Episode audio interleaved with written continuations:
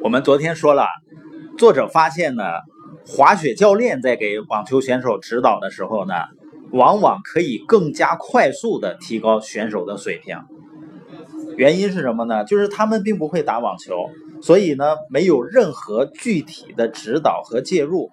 相反呢，他们只会询问选手的感觉，然后让选手自己体会自己的状态，并且做出调整。滑雪教练的询问呢，就帮助网球选手找到了自己的状态，并且呢，自己去承担成长的责任。实际上，好像人有一种天生的自我保护机制，就是他不愿意让别人告诉自己应该怎么做。你发现，即使很小的小孩子呢，他也不愿意让你说他，他更愿意自己去发现一些事情，包括家里的阿姨啊。他做饭做菜的时候，如果旁边有人跟他指指点点，他心里好像也并不是很愿意接受，因为你在给别人建议的时候呢，往往会让对方感觉你对我不是很信任。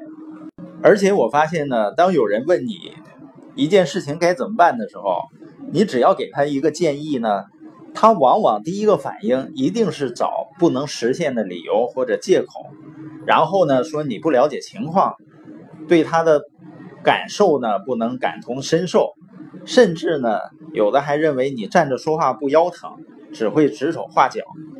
所以呢，在遇上你给别人的指导没有任何效果的情况下呢，就是因为你没让对方觉得那是他应该解决的问题，而他认为呢这是你应该帮他解决的问题了。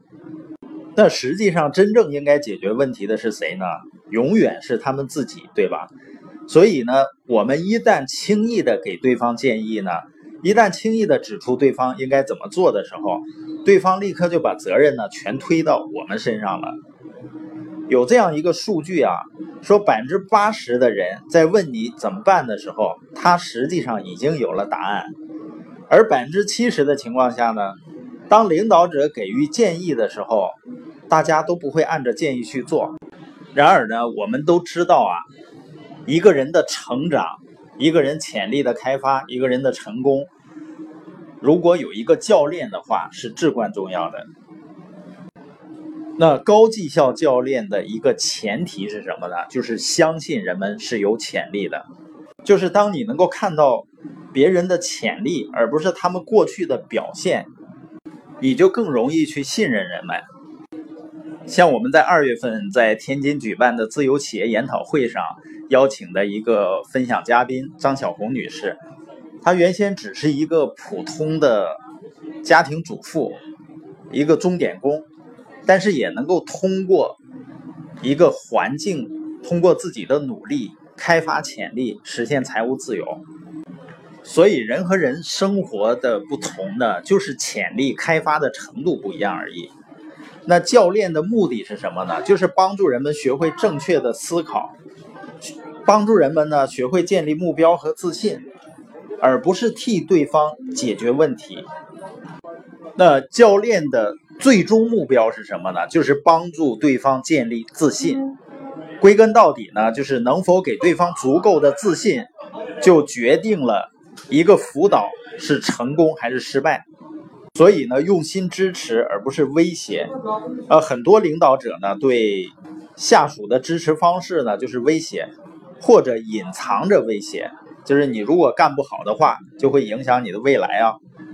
那什么是用心支持呢？就是你首先要绝对相信对方能够做好，你的责任呢，就是调动他的积极性和自信心。然后帮助他梳理清楚目前的状况，并且呢自己找到行动的计划。那为什么有的领导者喜欢直接给结果呢？给答案呢？最重要的原因就是怕麻烦嘛。因为直接告诉答案，让别人听话是最简单的。但是我们要知道呢，只有通过辅导，让对方学会了怎么去做，并且。非常愿意去做，这个人呢才算是真正培养出来了。那只会接受指令的人呢，并不是一个独立的人，只是你的延伸而已。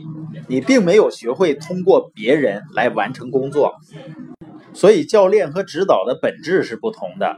如果我们不改变方向呢，不学习如何去教练，继续你对员工的指导或者对伙伴的指导的话，那你的工作就不会发生本质的变化。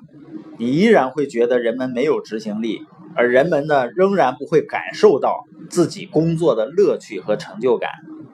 那只有通过正确的提问，也就是教练。